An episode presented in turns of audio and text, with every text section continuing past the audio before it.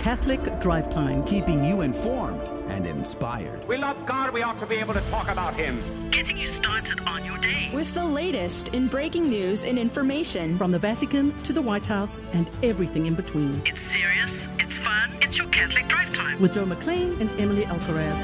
Praise be to Jesus Christ. Welcome back to Catholic Drive Time. I'm your host, Joe McClain. It's so good to be on with you. Keeping you informed and inspired. That's what we do here at Catholic Drive Time. Hope your day is going to go really well. Going to be praying for your intentions here in a few moments. Going to have a great program today. I know I say that every day, but today I really mean it. New guest, new opportunity to have conversation today. Now, one of the big stories that came out of last week, it's still going on actually, is the GameStop stock short squeeze. We've been reporting on it, we've talked about it a few times, but today we're going to have uh, sort of an extended conversation, not just from the uh, the nuts and bolts of what is a short squeeze, the you know hedge fund managers versus retail. Not, that, there's that, but then there's the Catholic take on all of this. Uh, you know the the issue over usury and what is the Catholic lesson and takeaway here? To have that conversation, we've invited Mike from Restoring the Faith Media. It's a YouTube channel. You can check it out. Mike from Restoring the Faith. Uh, he has he has a financial investment and services background, and so we're going to talk to him about this story. Uh, we'll we'll cover the nuts and bolts, why it matters, who's involved, what will be the outcome, but also the Catholic take on that. Uh, that's going to be our conversation in our guest segment today on on uh, Catholic Drive Time. Also today, we're going to have, of course, in the second hour, if you can join us at all, we'd love to have you as our trivia game show. We'd love to have you for that. New prizes this week from Tiny Saints Prize Box. It's going to be a lot of fun. Uh, of course, today is Candlemas Day. Now, today's the, the one time a year you can take your candles to Mass and get them blessed in a very special way, a very special blessing for your home. Uh, but you may have to search around to find a candle Mass in your area, and I encourage you to do so. My family and I will be going to candle Mass today. We might, we might cover that a little bit today with Mike from Restoring the Faith as well.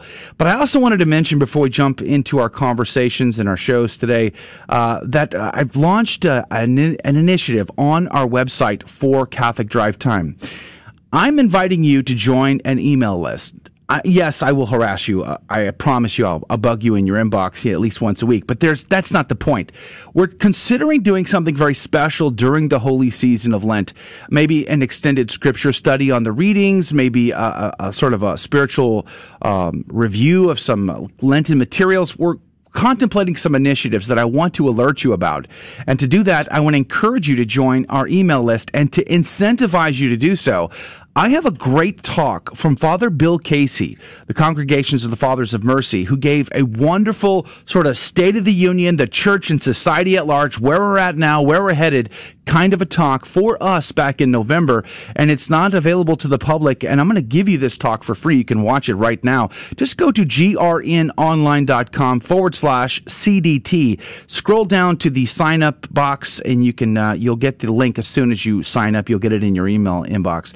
So that's again, grnonline.com forward slash CDT. Just that way we can alert you to things that are happening specific to Catholic Drive Time.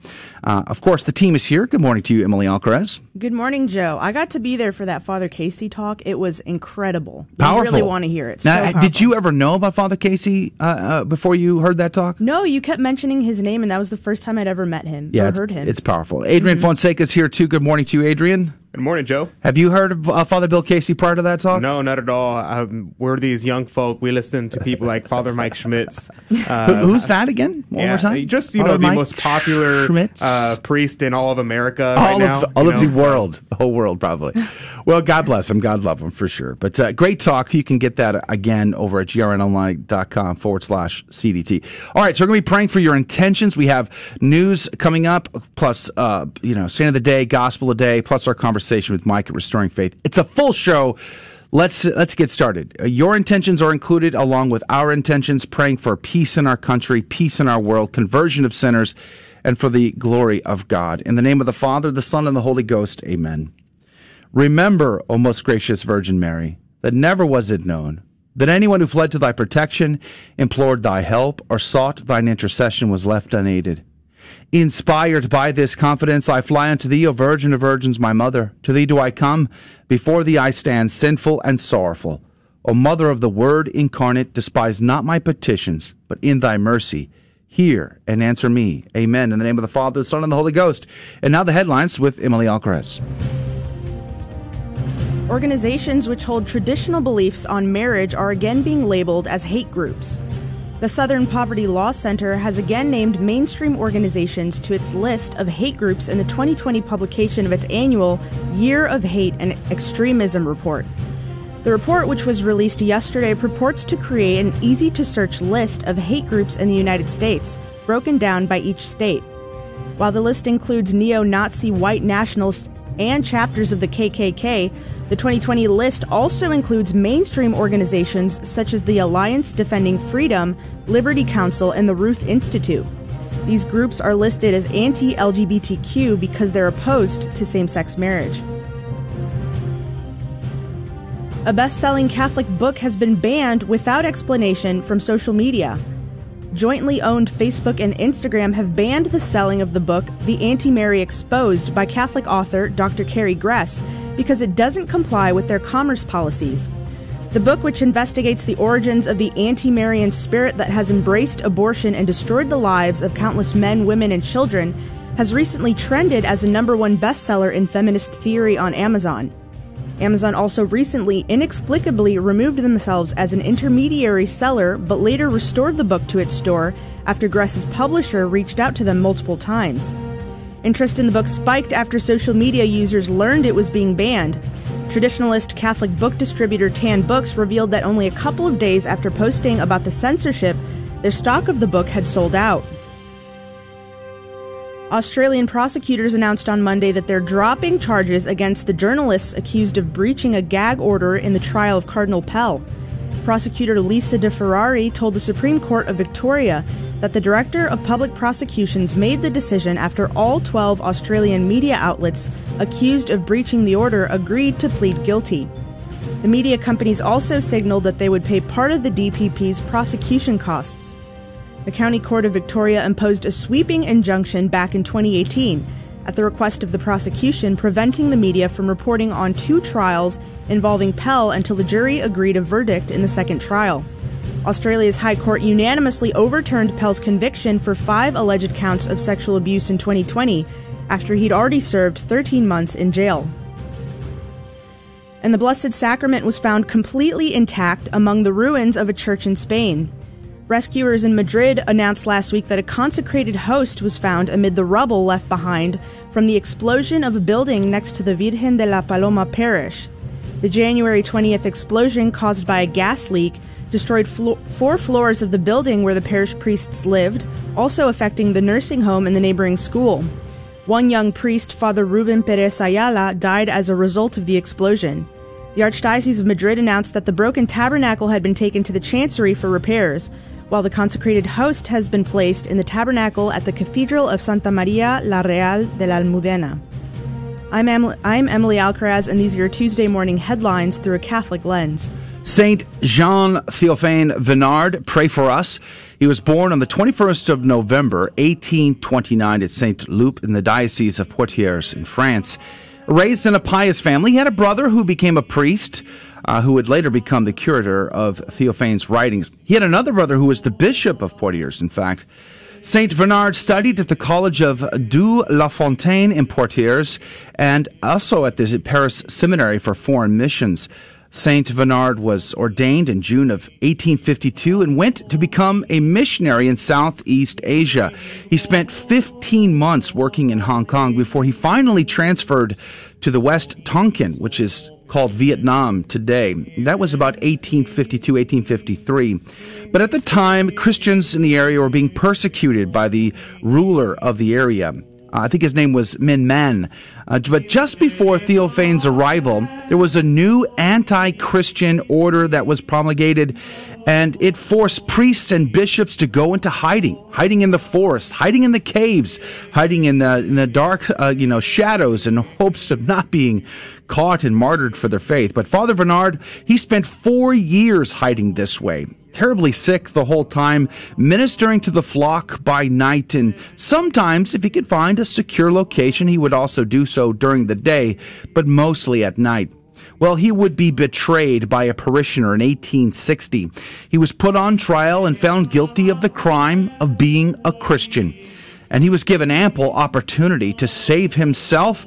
All he had to do was deny his Christian faith, which he heroically declined. They kept him in a cage for several weeks prior to his execution during which he took the opportunity to write a series of joyful and consoling letters to his family back in France. It would be the 2nd of February 1861 when they beheaded him for his Christian faith in Hanoi. They stuck his head on a pole as a warning to others it would later be recovered and preserved as a relic there in Tonkin or Vietnam. The rest of his body was sent back to his family and is interred in the crypt of the missions at Etrangers in Paris, France. St. John Paul II would canonize him on the 19th of June, 1988. St. Jean Théophane Venard, pray for us. And the gospel comes to us from Luke chapter 2, verses 22 through 32. When the days were completed for their purification, according to the law of Moses, Mary and Joseph took Jesus up to Jerusalem to present him to the Lord, just as it is written in the law of the Lord. Every male that opens the womb shall be consecrated to the Lord, and to offer the sacrifice of a pair of turtle doves or two young pigeons, in accordance with the dictate in the law of the Lord. Now there was a man in Jerusalem whose name was Simeon. This man was righteous and devout, awaiting the consolation of Israel, and the Holy Spirit was upon him. It had been revealed to him by the Holy Spirit that he should not see death before he had seen the Christ of the Lord. He came in the Spirit into the temple. And when the parents brought in the child Jesus to perform the custom of the law in regard to him, he took him into his arms and blessed God, saying, Now, Master, you may let your servant go in peace according to your word, for my eyes have seen your salvation, which you prepared in the sight of all the peoples, a light for revelation to the Gentiles, and glory for your people Israel. The Gospel of the Lord. Praise to you, Lord Jesus Christ. Uh, what a great uh, passage. You know, the uh, presentation of the infant Jesus in the temple, one of the mysteries of the joyful set of mysteries of the Holy Rosary.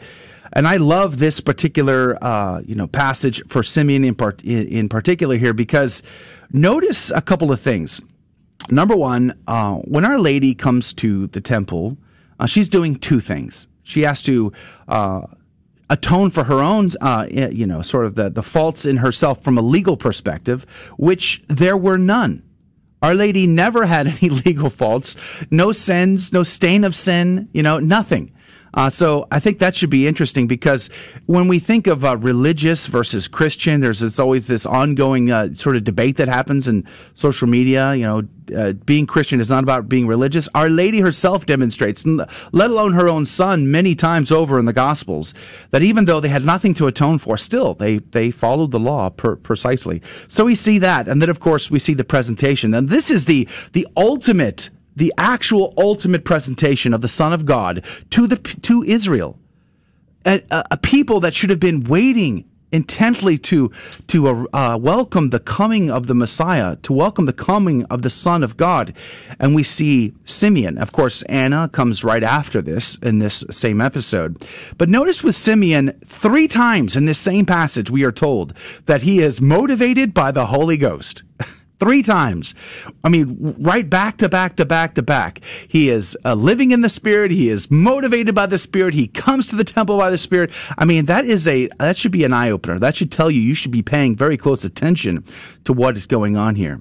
And when we see this sort of uh, the coming together of the Messiah with his people, I don't know about you, but I had this like sort of flashback in my mind of King David there at Hebron receiving the people when uh, those covenant lang- that covenant language was used, bone of my bones, right? Which flashes even further back to Genesis chapter 2 when when Adam receives Eve, bone of my bones.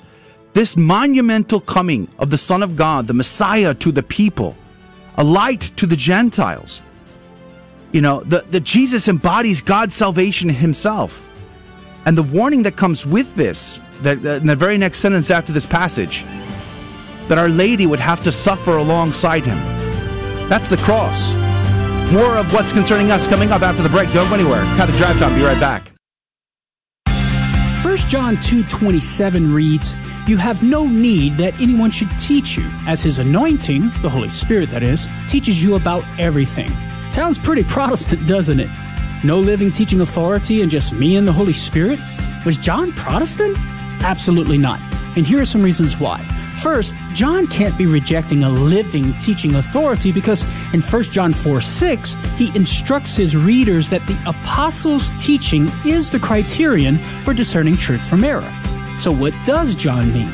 He's warning his readers against false teachers. In 1 John 2:19, he writes, "Some went out from us, but they were not of us."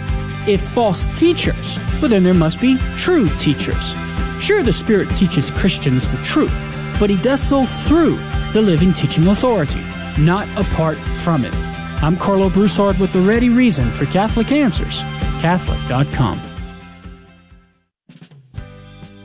Looking for a Catholic university where the greatest works of Western and Catholic tradition are the foundation for learning, all in an environment that is faithful to the magisterium? Recommended by the Cardinal Newman Society, the University of Dallas offers an exceptional liberal arts education, preserving the wisdom of the past while preparing students for world changing futures. Academically excellent, always faithful. Apply today at udallas.edu.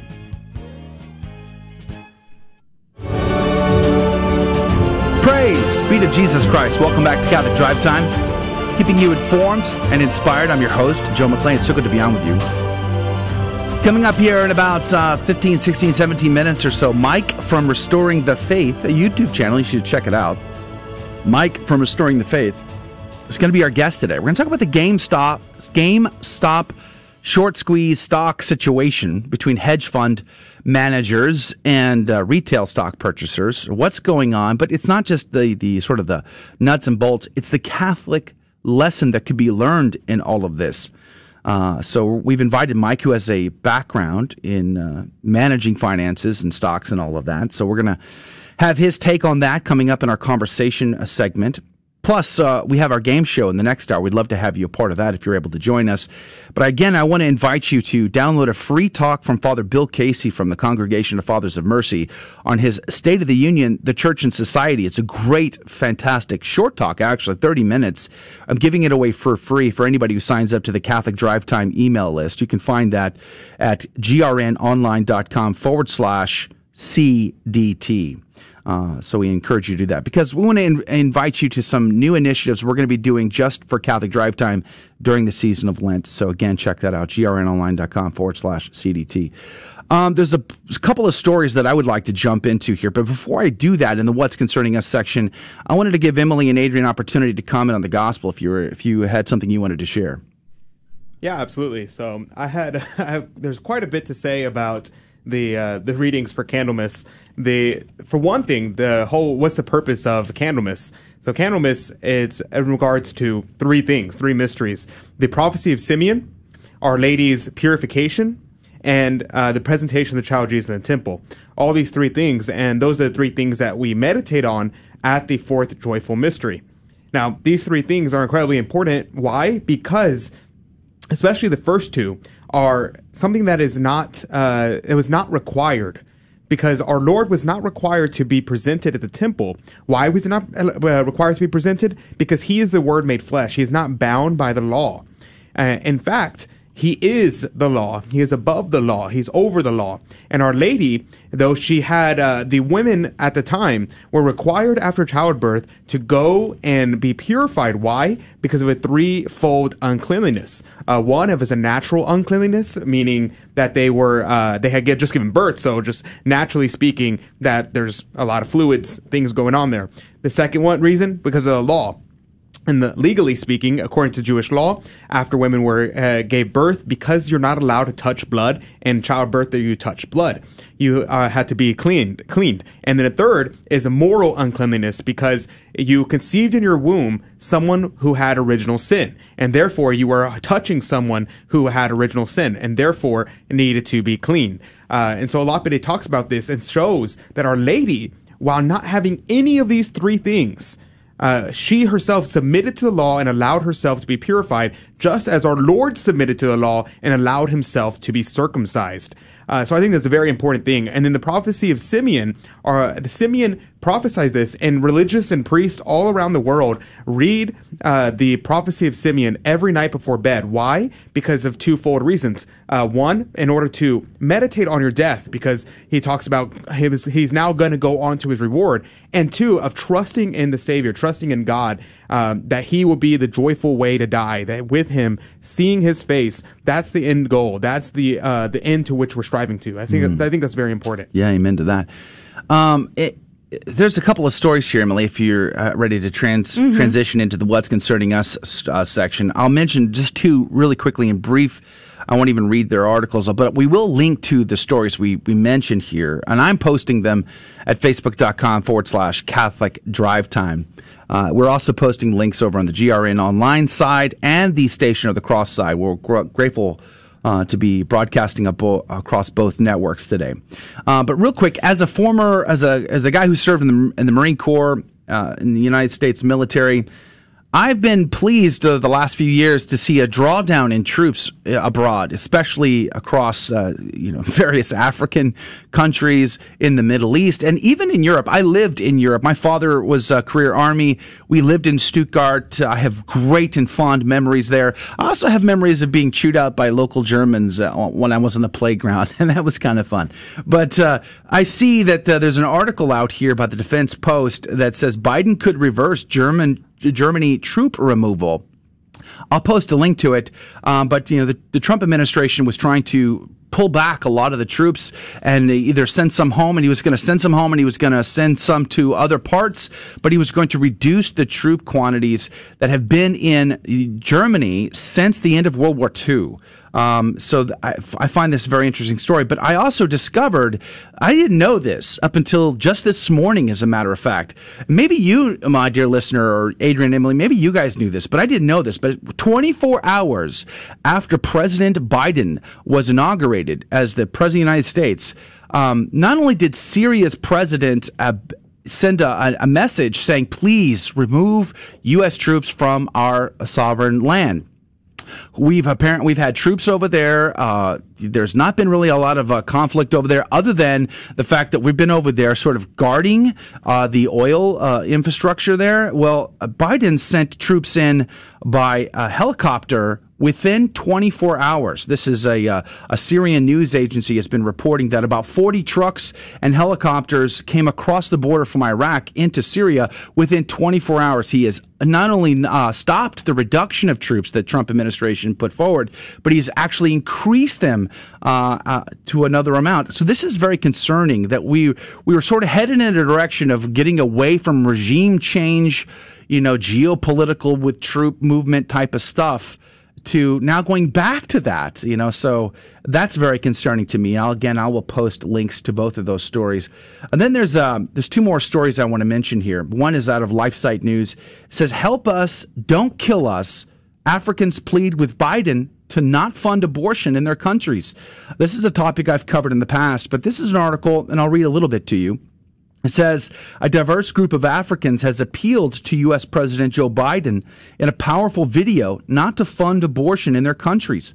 The video, titled A Message for President Biden, the Unified Voices of Africa, was released last week in response to the Biden administration's announcement that it would repeal the Mexico City policy, which would restore foreign aid to organizations involved in abortion. It says, quote, We appeal to Joe Biden please do not sponsor abortion in Africa, unquote.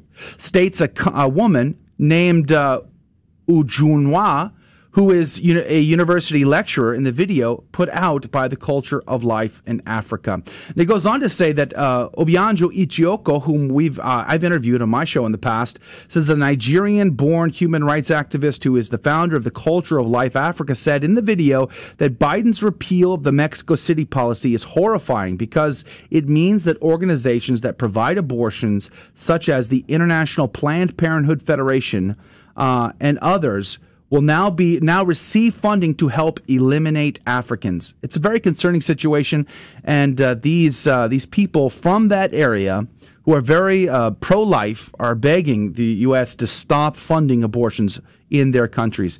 Uh, Ekeocha was a great guest. She talked about World Health Organization's uh, ties to communist China and their tainted vaccination programs that were targeting uh, uh, women who were uh, making them infertile. So uh, I should uh, try to get her back on the show soon. But uh, great article. I'm going to post a link to that as well. Um, before I mention the other one, do you have anything, Emily? No, just along those lines. Um, we heard this week that Black Lives Matter has been nominated for a Nobel Peace Prize. Oh wow! Um, which is you know surprising because they they were they did uh, were involved in some violent protests this year, as we know.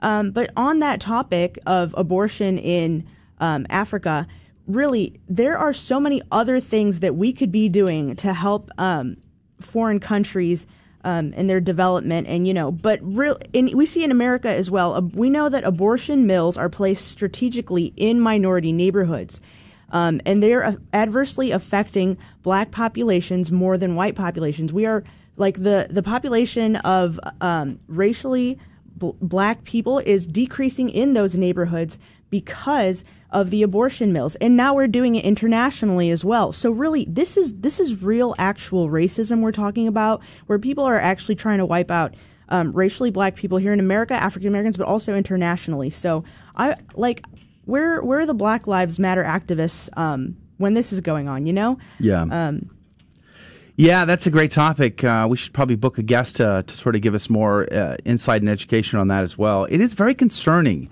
uh, in these days. Uh, sort of like a, the good, you know, good is be- good is evil and evil is good kind of thing. Isaiah chapter twenty, or I think it's in verse five, uh, chapter five, verse twenty. I'll get there someday. and you know it is black history month so we should absolutely try to book obianuju is that how you pronounce her name Ichioko, yeah, Ichioka. We Yeah. should absolutely book her for this month. And She's super busy. I tried to I tried to get her a couple weeks ago. I'm sure she is. She's a doctor as well. So I didn't know that. Yeah, she keeps a pretty busy schedule. So we'll have to book She's her, but it may be a few weeks. woman. Her I- our interview with her was really fascinating. She really dived into uh, the the sort of these tainted vaccination programs in her in in Africa, and uh, it's very concerning why we see these NGOs go over there and decide. Talk about colonization. Talk about Talk about white savior complex. Exactly. you know, it's like for all the criticisms that we see on people like uh, Saint Junipero Serra, Columbus, and all of this stuff, only to sort of be doing this and per, and supporting organizations that do this in Africa today. It's really, really, actually, is very concerning. Um, there's another topic that kind of came up. I saw that I was scrolling through. I was going. I go through like a dozen different. Uh, news article websites. I'm sure you do too, Emily. yeah. Oh, so many. But there was one picture that really caught my attention. And as I was trying to scroll th- rather quickly through it all, I saw this picture of two wrestlers. And I don't know, they look like teenagers. Okay. And there's one that looks like a biological male with it, with his, uh, Yeah. you know, and a choking grip and uh, of a what looks like a, uh, biological female. And it's the look in her eyes that give it away. I did see that article. the look of come and help us Yep. come and help me save me from this and so i clicked on it and the, the, the headline says texas lawmaker file bill to ban biological males from competing in women's sports um yeah like that seems like a no-brainer but it says uh, lawmakers and this is uh, reported at breitbart.com again i'll post a link to it at facebook.com forward slash Catholic Drive Time. It says lawmakers in Texas have introduced legislation to protect females from having to compete in sports against biological men. Uh, says the bill would preserve single sex sports that, per, that reserve women's sports for biological women. It goes on to say the Tribune reported that most Texas universities follow NCAA rules, which allow students to compete in sports not just according to their biological sex, but their gender identity uh, as well.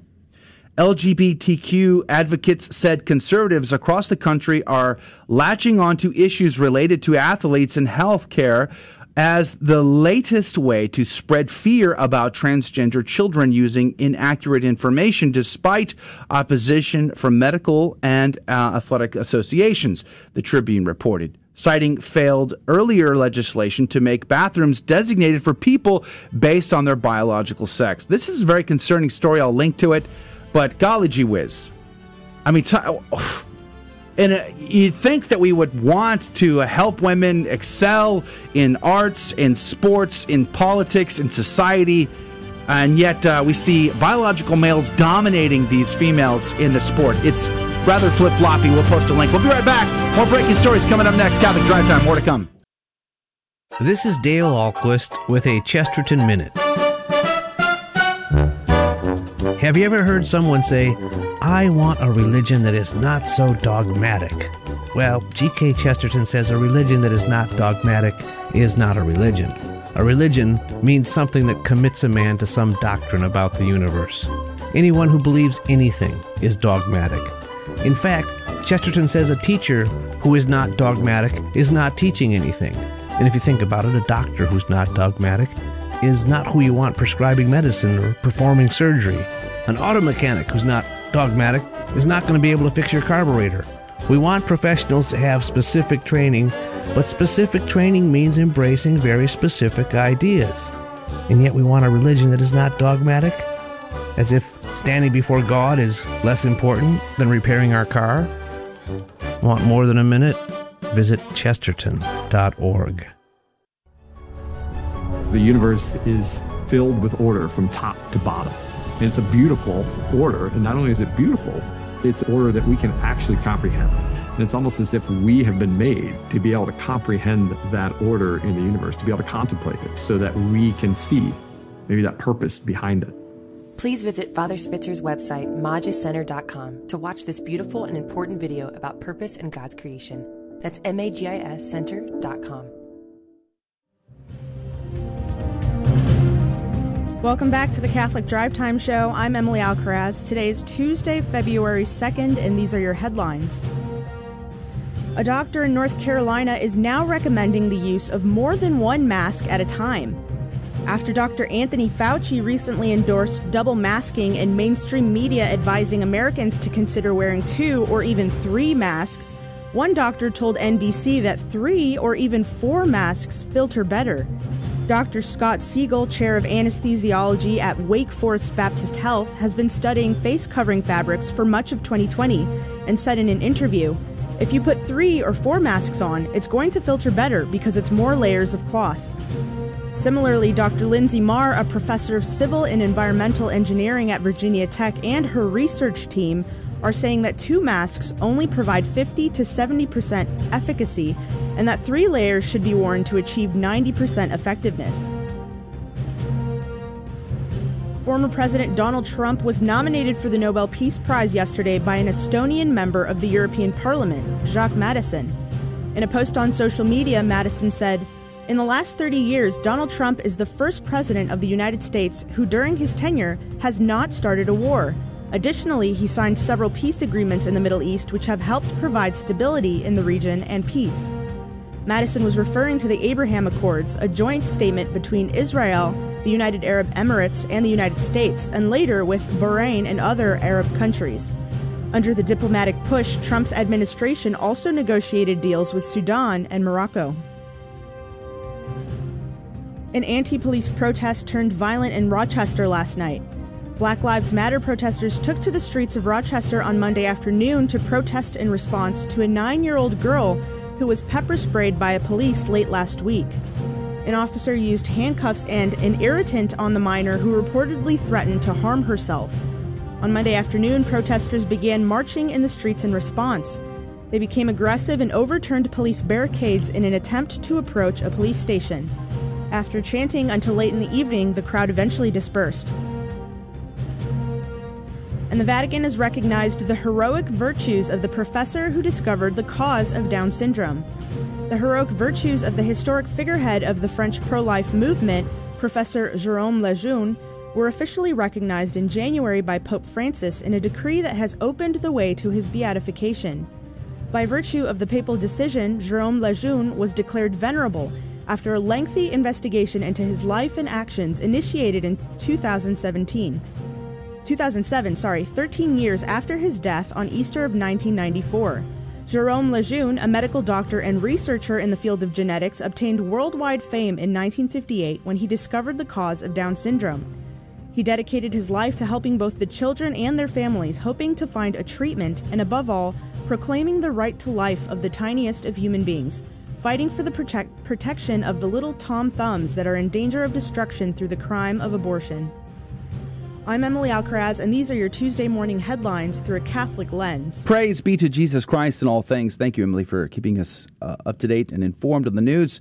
Uh, real quick, before we jump into our conversation, I want to remind you that a great place to go to get uh, information on our show, especially the audio side of our podcast, is available, uh, plus the videos, uh, individual uh, conversations, playlists, all of that. Plus, we're also offering a, a talk free of charge to uh, Father Bill Casey from the congregations of uh, Fathers of Mercy, who gave a great, wonderful sort of state of the union, the church and society, where we're going and what you should think about and be doing kind of a talk. 30 minutes. It's short and sweet and powerful. Uh, it's yours. Just we're asking you to, to sign up to our email list so we can inform you of uh, some new initiatives that we'll be doing here at the Catholic Drive Time team during the holy season of Lent. You can find all of that at grnonline.com forward slash CDT.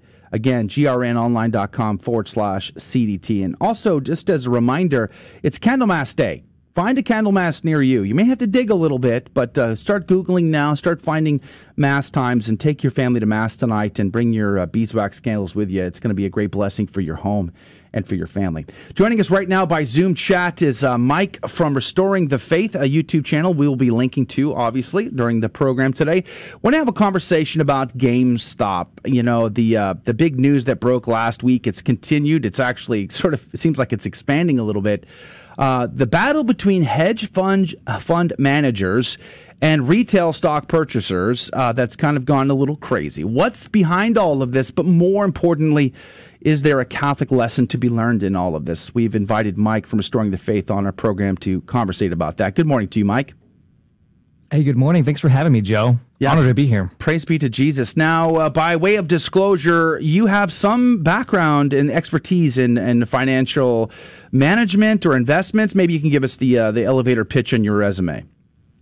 Yeah, sure. Just uh, after I left the Marine Corps, um, went straight to Wall Street, worked for a major investment bank, was an investment banker, which means it's not somebody who manages money, it's somebody who manages corporate finance transactions. So I took a couple companies public, uh, did some capital markets transactions in both the debt and equity uh, markets, as well as mainly I was, a, I was, I was an M&A guy, mergers and acquisitions. So I'd help large companies buy small companies, help small companies get sold to large companies. Uh, but usually that involves the exchange of of um, equities, um, either in a private setting or in a, or in a public setting. So. Uh, familiar with the capital markets enough to talk about it, Joe, today, but not a trader or anything like that. Well, speaking of which, uh, Semper Fi, my brother. I got out of the Marine Corps in uh, 95.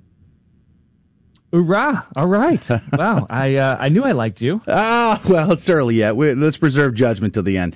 All right. So, uh, Mike from Restoring the Faith is our guest. Uh, start, uh, Mike. Could you start by telling us uh, what is the nuts and bolts of the story? What were hedge fund fund managers trying to do, and why were these sort of day trader retail purchasers trying to stop them in doing that? This what we witnessed last week was nothing short of a populist uprising and here's why I say that. Okay, so th- this is a concept that can sound really complicated, but it's really it's very simple. You can either be short in a stock or long. And that's that's trader speak for if you're long in a stock that means you buy it and you own it and you hope it goes up and then you sell it later.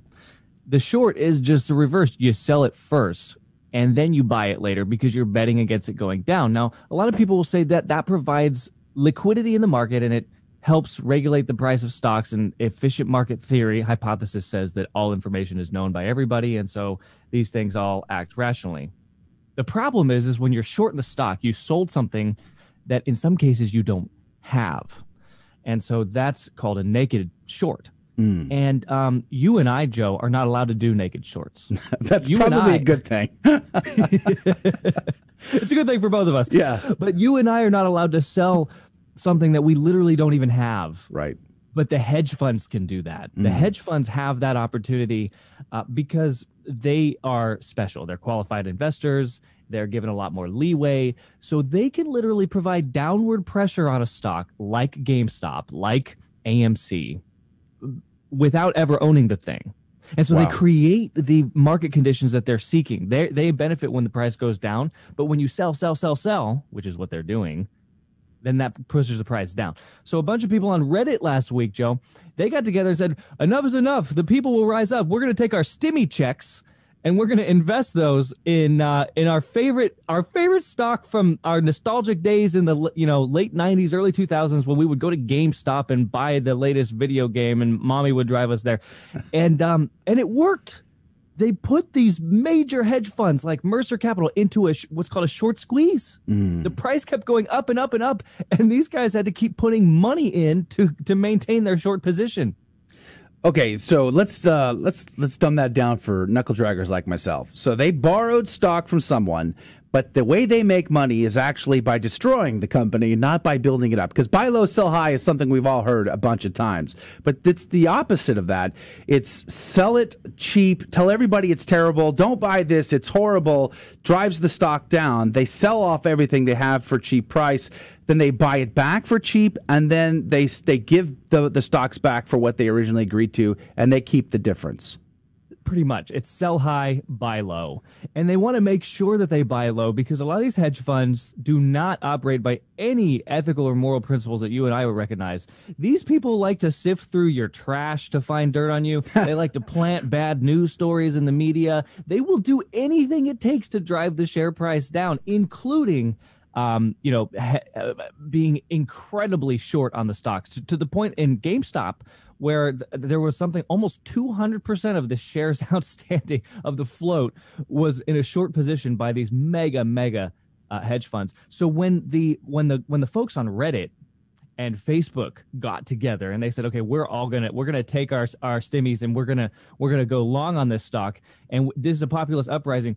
I I did a video about it, Joe, and I was wrong. Okay, because I argued I in the video I said, hey, don't buy this stock because look, it's it's obviously in a bubble right now. It's obviously going to come back down. This is there. This is just an aberration in the market. Um, I got so much hate mail because what I didn't recognize was that these people who are doing this, they don't care about making money, Joe. They really don't care. What they care about is the principle. I even talked to a guy. He's he's a fellow uh, veteran. He's in Ohio, and um, he's got he's got like twenty five thousand dollars worth of GameStop Wow. stock right now. Now it wasn't worth that much. He didn't put twenty five thousand in. That's just ha- that's just the run up. Mm. And I said, I said, brother, you need to sell. You need to sell and take your chips off the table. Go buy yourself a truck or something. Right. He said, No, I don't care. This is the principle. I will ride this out. And if I can buy more, I will. All right, hold that thought. We're talking with Mike from Restoring the Faith and uh, YouTube channel. Great, check it out. We we'll link to it uh, obviously at facebook.com forward slash Catholic Drive Time. But don't go anywhere. On the other side of this short break, we'll continue our conversation with Mike, and we're going to get to the Catholic take on this. Is there a Catholic lesson to be learned from this scenario? All of that coming up, plus much more of Catholic Drive Time is headed your way. Don't go anywhere. We'll be right back.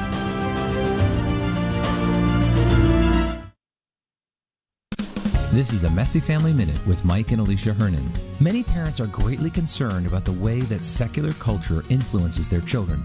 But what's a parent to do? It's impossible for us to isolate our children from all outside influences. To inoculate their children against secular culture, Catholic parents need to create a family culture that is more dynamic and appealing than the culture that the world offers. Family culture is the unspoken system that binds your family together and communicates expectations, beliefs, and values more powerfully than any written word. It forms the way of life for your family. Parents need to be thoughtful and intentional about the culture they are stewarding within their home because those messages are being heard by all of your children all of the time. A strong, positive family culture is the secret weapon of Catholic parents because it will help children to recognize that the culture of the world is shallow and unsatisfying. For a free download on how to develop your own family culture, visit us at messyfamilyminute.org. Having trouble with your car radio? No worries. The Guadalupe Radio Network has just released our new version of our app.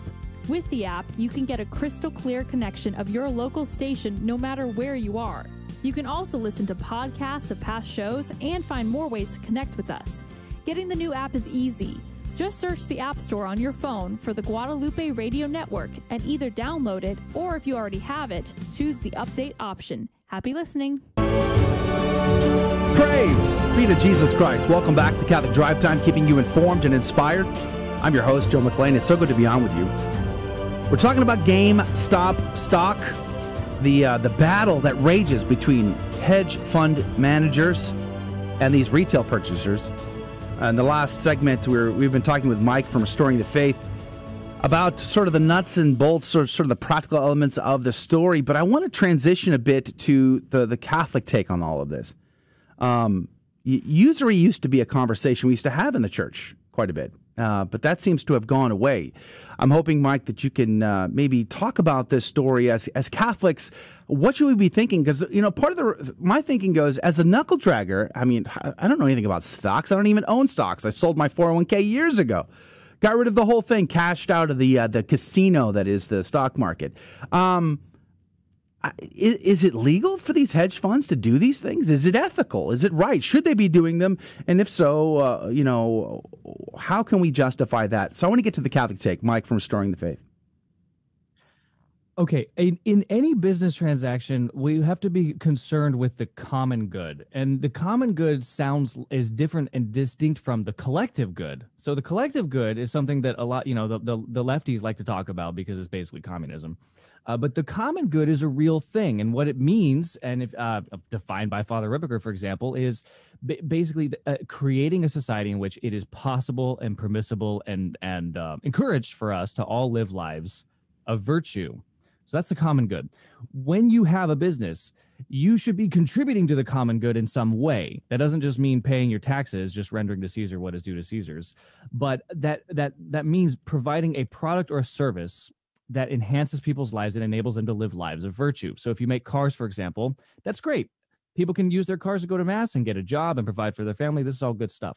Obviously, you cannot produce a product or a service that is inherently or gravely evil. Uh, so you, you know, if you want to be an entrepreneur, don't open a, a abortion clinic, for example. You have to ask yourself, though, Joe, what do, to to the common good that what is the contribution of a hedge fund? They don't make anything. They don't sell anything. They don't really do anything besides financially transact in the marketplace. Uh, these these d- derivative and speculative um, investments, and so essentially what they do is they sell things that they don't even have. they sell things that they don't even have, and we're not even allowed to do that. And to be an investor in a hedge fund, you have to be what's called a qualified investor, which means you have to have at least a million dollars in liquid net worth money that you're willing to lose, uh, and you can you you sign to this attestation is very highly controlled to the SEC. So I can't invest. You can't invest. So these hedge funds get access to de- deals, and the the investors of these hedge funds get access to deals that you and I can't get. But here's what uh, what to your point about usury. They are so focused on your money making money by virtue of the fact that it's money. Okay. They expect their money to reproduce like rabbits. now, this, as you said, usury was condemned in the strongest terms in the church. If you were to open Denzinger, for example, and just flip to the first reference on usury, you would find that the usurers were denied ecclesiastical burial. Wow. Just like the suicides. We've done away with that by now, I'm sure. Yeah, eh, yeah. Imagine being oh, there's this is this is where the, all the Catholics are buried, and then over here, this is where the people who committed suicide or usury yeah. are buried. Yeah. oh my goodness. Yeah. Even in the like uh, the Old Testament, it was condemned because there was uh, there was a sense of trying to protect those that had less. Right, the haves can't uh, can't dominate the have-nots. I mean, even if you owned a field and you were planting grain, you had to leave a portion of that field for the uh, for the for the poor to have access to grain. I mean, so uh, we Precisely. see this accommodated for in the Old Testament, but it's it seems to have gone uh, the you know by the by, as they say here in the in these modern times. Precisely, and it's uh, what uh, uh, you know. You've you've always anyone has seen these memes. It's how it started versus how it's going. You know, um, the, uh, when you when you look at the the Robinhood trading app, love the unironic name for this thing, right? Uh, how it started, you know, in 2016 they put out a tweet, "Let the people trade," you know, and then uh, last week it says in light of market volatility, uh, we're restricting transactions for certain securities, i.e., GameStop and AMC. Um, and eh, but what they're doing, Joe, is they're allowing the hedge funds to continue to transact, but they restricted trading for you and me. If you're a Reddit user, if you're a little guy, if you're the guy who's supposed to be taken care of by the common good, that little patch of farmland, yeah, you're not allowed to buy in. Sorry. Only only the hedgies can buy in. You can't. So, is it ethical for the average Joe or the average Emily to um, to participate in this just the way that the GameStop redditors were, just at like stick it to the man in that sense, not to make money? See, uh, here's the thing: we live in a culture that is literally based on usury. Uh, we have a fiat currency that is backed by no gold, to our knowledge. Um, we labor under the insidious secret tax of um, of inflation, which is engineered by the central banks of the world. Um, everything we do involves usury. Getting a home mortgage is technically entering into a usurious transaction. Having a credit card, getting a car loan, financing anything is a usurious transaction. So everything that we do is based on usury. I, it's it's uh, this is something that fascinates me because I don't know that we can reconcile you know 12th century dogmatic uh, statements uh, by the popes um, in their encyclicals about usury to to how we're living today. And um, you know the fact of the matter is i think a moral theologian i think a saint alphonsus liguori would look at what people are doing in reddit hmm. and saying you know i'm, I'm going to take my stimulus check which is my money that was given back to me by the government and i'm going to invest it in this stock. Um, some people made a quick buck and good for them some people are doing it for the principle of fighting the system. And um, look, uh, we you can only labor under tyranny for so long. So I think some the- moral theologians would say that it is okay for the average Emily or the average Joe to do it. I just don't recommend doing it personally because um, it's too late. You know, if I, I, was on a retreat last week and I missed the chance to get in, um, about, and I'm not going to get in. What about the silver now? They're going after silver. It looks like they're they are going working. after silver, um, and I think that that's smart. I, I do personally, I don't, I, I don't give investment advice, but I do personally think that silver is kind of undervalued, especially relative to gold. But that's an interesting topic. I do, th- I think Catholics should have, um, should have physical metals. They should just have it as a, even as a downside. And in case that the, uh, God forbid, the currency should collapse. You know, the Austro-Hungarian Empire was the reserve currency of the world in 1917 of, of, of Western Europe. Really? And then what happened? World War One, and then boom, they're gone, and they're gone, done. I mean, we're the reserve currency of the world, and we got the petrodollar and all that stuff, and that's great. But one event like COVID or anything like that could change everything. So yeah. I, I, don't I don't think it's a bad idea to have some silver coins. College whiz, uh, Mike from Restoring the Faith. You sound like Klaus uh, von Schwab there from uh, the Great Reset guy from the World Economic Forum with his. Uh, anyway, uh, I, you, you are going to build back better. no, no thanks. Uh, no thanks. I'm trying to cut back. I appreciate it, Klaus, but uh, I'm really trying to cut back. I got to watch the figure. But uh, I want to go back to something you said a minute ago. I was really thinking about uh, when we talk about usury. I was thinking about debt and the culture of debt in our society. Uh, you know, as a family. We've been striving over the past 20 years of marriage to get out of debt, you know, college tuition, day one, uh, a freshman shows up to college campus. They have to buy eighty thousand dollars worth of books for the semester. Right? It's a rough. It's right. a rough figure. Just go with me here. And they show up to the uh, to the the uh, the institute approved uh, bookstore to purchase these books, and they're way overpriced. And in the bag at the checkout is a credit card application form. At least how it was when I was yeah, going to college. anymore. And uh, you know, and I was thinking, I don't even have a job and you're trying to get me to go into debt? Like that's insane, you know. And th- that's the culture with which we live. So you, you're in debt up to your eyeballs. You have a mortgage. You have you have to have you know the Ford F one fifty Raptor payment every month, which is over a thousand dollars, and then you got to have uh, a second car. Then you got the vacation house, the four wheelers, the boats, the this, the that, and you're in debt up to your eyeballs and uh, it becomes very difficult, especially with credit card debt, to, to and student loans, to shovel your way out. It seems like a lot of people are being enslaved by this, and here we have our federal institutions just printing trillions of dollars uh, with all of these stimulus bills. Is there any way out, Mike, from restoring the faith? Uh, well, yes. Uh, I think actually, to quote Mother Teresa, "Live simply so that you others may simply live." Um, it's the the ideal. The ideal is to have a one income household and where everyone can survive and live live out their faith that way. Um, the, the, that the ideal is so so seldomly attained today because uh, especially young men, as you said, they're they're leaving college. Let's say with a liberal arts degree. Um, and they're saddled with debt. They have to get a car how are you prepared to carry out your vocation? And then let's say you go to you know a catholic university or something and you've, you've studied history or literature and uh, you're prepared to become a teacher uh, well it's hard to it's hard to support an entire you know um, an entire family on on on something like that. Um, and the debt cycle is designed to entrap us joe. You have hit the nail on the head. It is designed to entrap us. And every single institution uh, from the from global financial institutions, from the IMF level, from the World Bank level, are designed to entrap not only the the, the third world in debt, but but uh, the little guy in debt. And the banks will always they don't really bear the risk. That's the dirty little secret. If you read, there's a great book. It's called The Creature from Jekyll Island. It talks about the founding of the Federal Reserve. The bottom line is that the banks really don't don't take any risk because they will always get bailed out. We saw it happen in the financial crisis. They're getting bailed out now. And even these hedge funds have turned to mommy government last week and said, Can you bail hmm. us out? Wow. We're, we got in over our skis. We're four, $4 billion short here. Yeah. My third home is, is at risk here. We got to got to do something to save it. Well, uh, yikes. Praise be to God in all things. But uh, I think as uh, as times get crazier, the truth comes out, masks fall off, and we start to see people and institutions and, uh, and agendas for what they are. But uh, we're grateful for Mike from Restoring the Faith to be on our program today to give us the lowdown, the skinny, and the Catholic take. Mike, God bless you, God love you, and thanks for being on the show. Thanks, Joe. My pleasure. All right, that's going to do it for hour one of Catholic Drive Time, keeping you informed and inspired. We'd love to have you join us in the second hour if you are able.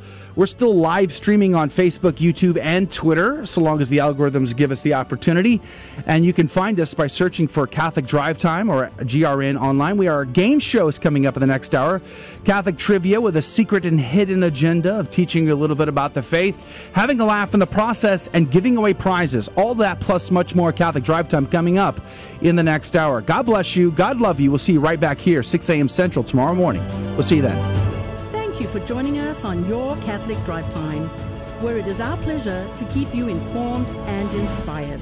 Join us Monday through Friday at the same time, right here on your favorite Catholic radio station. Don't forget to connect with us. Just go to facebook.com forward slash Catholic Drive Time. Again, that's facebook.com forward slash Catholic Drive Time. Be sure to share more than just us today. Share Jesus with everyone you meet. Bye now, and God love you.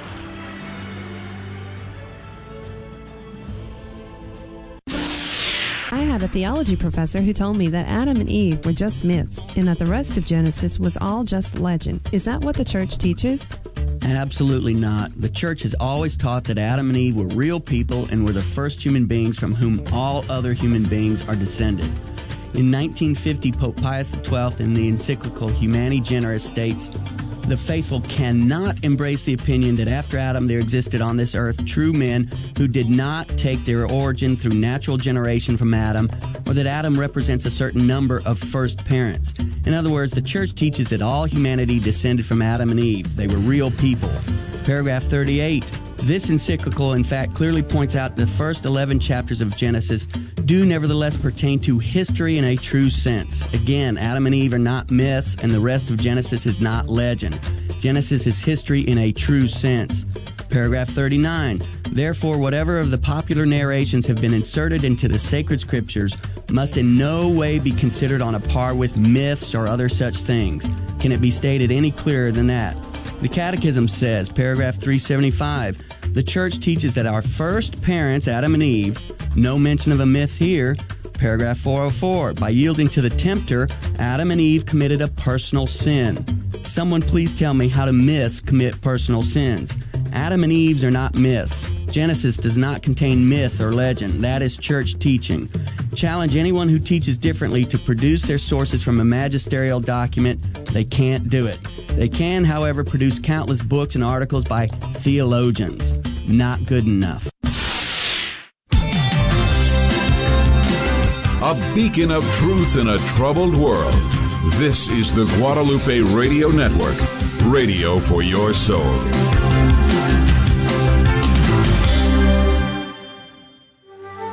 Miyagi, I heard that the GRN is raffling off a 2021 Mercedes Benz GLA 250. Miyagi loves support Catholic radio on GRN. Where can you get tickets? Thing called internet.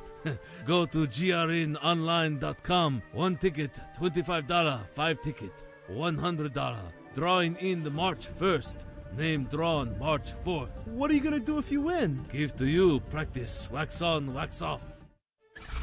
Welcome to your Catholic Drive Time, keeping you informed and inspired. We love God, we ought to be able to talk about Him. Getting you started on your day. With the latest in breaking news and information from the Vatican to the White House and everything in between. It's serious, it's fun, it's your Catholic Drive Time. With Joe McClain and Emily Alcaraz. Praise be to Jesus Christ. Welcome back to Catholic Drive Time, keeping you informed and inspired. I'm your host, Joe McClain. It's so good to be on with you. I hope your morning is going really well so far. You have coffee. I've had two full cups. I think I've had uh, not quite 32 ounces of coffee so far. Is that a lot? I usually drink a, a pot. Probably a problem. But either way, we're going to have a great show this hour. Looking forward to our hour. We just wrapped up a great conversation with uh, Mike from Restoring the Faith on the GameStop stock situation from a Catholic perspective. We'll be posting that interview as a video all by itself later today on our YouTube and Rumble channels. You can find the links to all of our outlets at grnonline.com forward slash CDT. And while you're there, I'm giving away a great, powerful talk from Father Bill Casey of the Congregations of the Fathers of Mercy on the state of the union, the church and society. It's free. You can enjoy it. It's powerful. It's only 30 minutes. And you can find that by signing up to the Catholic Drive Time email list uh, there on grnonline.com forward slash CDT. I'll post a link to it over on our Facebook live video feed as well. But uh, in this hour, we have the game show, and uh, this week's sponsor is Tiny Saints Prize Box. Great opportunity. Three more chances to get in on the Coffee Cup of Divine Providence. So we're looking forward to that. Plus, Holy Mass will begin at 7.30, but we will stay on the after show, the live video feed on Facebook, Twitter, and on YouTube to conversate about all the stuff in our program today. So a lot going on, and we're so grateful you're a part of our program. And we hope that you'll stick around for the entire show. Of course, the team is here. Good morning, Emily Alcaraz. Good morning, Joe. How are you doing? Praise God, I'm alive and that counts. Thank God for the gift of life. Thank God for the gift of life. Anything good in the news, or is it all just sort of uh, Debbie Downer stuff? I did have a couple good stories. So there's the the cause for canonization for Dr. Jerome Lejeune. Nice. That's being advanced. Um, what else? Oh, and this apparent Eucharistic miracle. Well, we'll see. But you know that there was that parish in Spain that completely exploded. It blew up, and Yeah. they found an intact host, a consecrated Wow. host in the rubble. That's pretty powerful. Yeah. Yeah, that's cr- and that priest died. That's right. And apparently he had just been ordained like maybe a year Oh, ago, like wow. freshly ordained priest. And um, people have been sharing some of his homilies on social media, and No they were kidding. really good. Yeah. No kidding. Wow. All right. We'll look forward to that. Adrian Fonseca's on the ones and twos. Good morning to you, Adrian. Morning, Joe. How are you doing? Praise God, I'm alive, and that counts. Praise be Uh, to Jesus Christ for that. yes, I'm I- super excited because Candlemas is today, and I get to go to Mass at 7 p.m. That's right. And uh, go to bed super late. It's going to Yeah, be great. exactly. We're going to be like tomorrow morning on the show. we're gonna, we're all gonna be falling asleep on the microphones here. It'll be fun. But bring your bring your beeswax candles. Fifty one percent or more has to be. Uh, but uh, great opportunity to have your candles blessed to bless your home and to bless your family. And we should always take full advantage of all the blessings that we can possibly get in this life. So, Candlemas, Google it to find a, a time for today. All right, let's begin. Your intentions, we're including them here in our prayers with our intentions, praying for our radio apostolate, our team, our show, our families, your families. We're praying for peace in our world and in our country and asking Our Lady to intercede on our behalf to the Lord God, her Son. In the name of the Father, the Son, and the Holy Ghost, amen. Remember, O most gracious Virgin Mary, that never was it known that anyone who fled to thy protection, implored thy help, or sought thine intercession was left unaided. Inspired by this confidence, I fly unto thee, O Virgin of Virgins, my mother. To thee do I come, before thee I stand sinful and sorrowful. O Mother of the Word incarnate, despise not my petitions, but in thy mercy hear and answer me. Amen. In the name of the Father, the Son, and the Holy Ghost. And now the headlines with Emily Alcaraz. Organizations which hold traditional beliefs on marriage are again being labeled as hate groups. The Southern Poverty Law Center has again named mainstream organizations to its list of hate groups in the 2020 publication of its annual Year of Hate and Extremism report. The report, which was released February 1st, purports to create an easy to search list of hate groups in the United States, broken down by each state. While the list includes neo Nazi, white nationalist, and chapters of the KKK, the 2020 list also includes mainstream organizations such as the Alliance Defending Freedom, Liberty Counsel, and the Ruth Institute. These groups are listed as anti LGBTQ because they're opposed to same sex marriage. A best selling Catholic book has been banned without explanation from social media. Jointly owned Facebook and Instagram have banned the selling of the book The Anti Mary Exposed by Catholic author Dr. Carrie Gress because it doesn't comply with their commerce policies. The book, which investigates the origins of an anti Marian spirit that has embraced abortion in our culture, has recently trended as a number one bestseller in feminist theory on Amazon. Amazon also recently inexplicably removed themselves as an intermediary seller, but later restored the book to its store after Gress's publisher reached out to them multiple times. Interest in the book spiked after social media users learned it was being banned, Traditionalist Catholic book distributor Tan Books revealed that only a couple of days after posting about the book's censorship, their stock of the book sold out. Australian prosecutors announced on Monday that they were dropping charges against the individual journalists accused of breaching a gag order over the trial of Cardinal Pell. Prosecutor Lisa De Ferrari told the Supreme Court of Victoria that the Director of Public Prosecutions made the decision after all 12 Australian media outlets accused of breaching the order agreed to plead guilty. The media companies also signaled that they would pay part of the DPP's prosecution costs. The County Court of Victoria imposed a sweeping injunction in 2018 at the request of the prosecution, preventing the media from reporting on two trials involving Pell until the jury agreed a verdict in the second trial.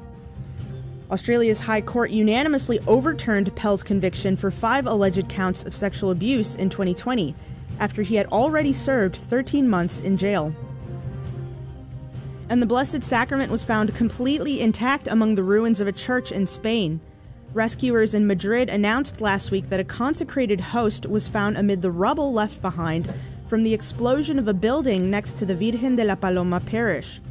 The January 20th explosion caused by a gas leak destroyed four floors of the building where the parish priests lived, also affecting the nursing home and the neighboring school. One young priest, Father Ruben Perez Ayala, died as a result of the explosion. The Archdiocese of Madrid announced that the broken tabernacle has been taken to the chancery for repairs, while the consecrated host has been placed in the tabernacle at the Cathedral of Santa Maria la Real de la Almudena. I'm Emily Alcaraz, and these are your Tuesday morning headlines through a Catholic lens. Saint Jean Théophane Venard, pray for us. Born November the 21st, 1829, in uh, Poitiers in France. He was raised by a pious family. He had a brother who was the uh, a local priest and was would later become the curator of his his writings. He had another brother who was the bishop of Poitiers. Uh, Saint Venard studied at the College of Doué-la-Fontaine in Poitiers and also at the Paris Seminary for the foreign missions. He would go on to become a priest in June of 1852 and a missionary to Southeast Asia. He would spend 15 years working in Hong Kong and then be transferred to what is now called Vietnam. But at the time in Vietnam, Christians were being persecuted for the faith. And it just so happens that upon his ar- arrival there, there was a new outbreak of uh, anti Christian persecution. Many priests and bishops were forced to go into hiding in forests and in caves. In fact, uh, Saint Jean Théophane Venard actually had to live this way for four years, hiding when he could in the daylight and suffering with uh, malnutrition, of course, in some cases. But it's just his health was not very good. He would help to serve the flock at night and hide in the daytime, but he would be betrayed by a parishioner on November the 30th, 1860. he was arrested for the crime of being a Christian. They gave him much opportunity to recant his faith and he would be saved, but he would never take that option. No, he was uh, committed to Christ and to his church and to the faith, and he was kept in a cage for several weeks before his execution, which he wrote several uh, joyful and consoling letters back to his family. They beheaded him on the 2nd of February, 1861, in Hanoi. They placed his head on a pole as a warning to others, but later it would be reserved and preserved as a relic there in Vietnam. The rest of his body was sent back to his family in France and interred in the crypt of the Missions Étrangères in Paris, France. Pope St. John Paul II would canonize him on the 19th of June, 1988. St. Jean Theophane Venard, pray for us. The gospel comes to us from Luke chapter 2, verses 22 through 32. When the days were completed for their purification, according to the law of Moses, Mary and Joseph took Jesus up to Jerusalem to present him to the Lord, just as it is written in the law of the Lord. Every male that opens the womb shall be consecrated to the Lord and to offer the sacrifice of a pair of turtle doves or two young pigeons, in accordance with the dictate of the law of the Lord. Now there was a man in Jerusalem whose name was Simeon. This man was righteous and devout, awaiting the consolation of Israel, and the Holy Spirit was upon him. It had been revealed to him by the Holy Spirit that he should not see death before he had seen the Christ of the Lord. He came in the Spirit into the temple. And when the parents brought in the child Jesus to perform the custom of the law in regard to him, he took him into his arms and blessed God, saying, Now, Master, you may let your servant go in peace according to your word, for my eyes have seen your salvation, which you prepared in the sight of all the peoples, a light for revelation to the Gentiles, and glory for your people Israel. The Gospel of the Lord. Praise to you, Lord Jesus Christ. What a powerful little passage. Uh, we love uh, to pray the Holy Rosary at my house with my wife and kids every day. And uh, of course, we meditate upon the mysteries, the joyful mysteries, and this is one of the joyful mysteries the, the presentation of the infant Jesus in the temple, the penultimate moment when the Son of God, the Messiah, is presented to the people of Israel. You know, Israel is supposed to be waiting in eager expectation for the coming, for their, for the time of the visitation, for the time when the Messiah would come to them. And uh, Simeon here represents that on behalf of the people. Anna will as well, which comes right after this passage. But Simeon is what we have today to meditate upon. And Simeon is uh, fascinating because we see a parallel here. Sorry, I had a cough. We see a parallel here between uh, this presentation of our Lord and Simeon and the prophet Samuel, going back to 1 Samuel chapter 1, verses 24 through 27, it sort of hints at more than just the mission and vocation of our Lord as Messiah, but as priest, prophet, and king. wow. Choking to death over here. At any rate, so uh, Simeon is waiting in eager expectation, but notice three times in this passage that Simeon is told that he uh, is motivated and driven by the Holy Spirit. Three times, back to back to back to back. You have to pay attention to that because what comes next becomes very powerful. That uh, it is the Holy Spirit that informs him, it is the Holy Spirit that drives him, it is the Holy Spirit that beckoned him to the temple on that day to receive the Messiah. Now, we see these parallels and these hints from Simeon and what he says here to the prophecies of Isaiah chapters 42, 46, 49, and 52. That Jesus embodies God's salvation. That Jesus becomes a light, a light shining to the Gentiles, to you and to me. Right? So Jesus comes to not just save Israel, but Jesus comes to bring back all children, all peoples who are lost to God the Father, to bring them back into the one family of God. Jesus takes on the Old Testament covenants and completes its mission. He takes on the curses for himself, the stripes, the cross, the crucifixion, the passion. He takes that upon himself. That's to fulfill the Old Testament.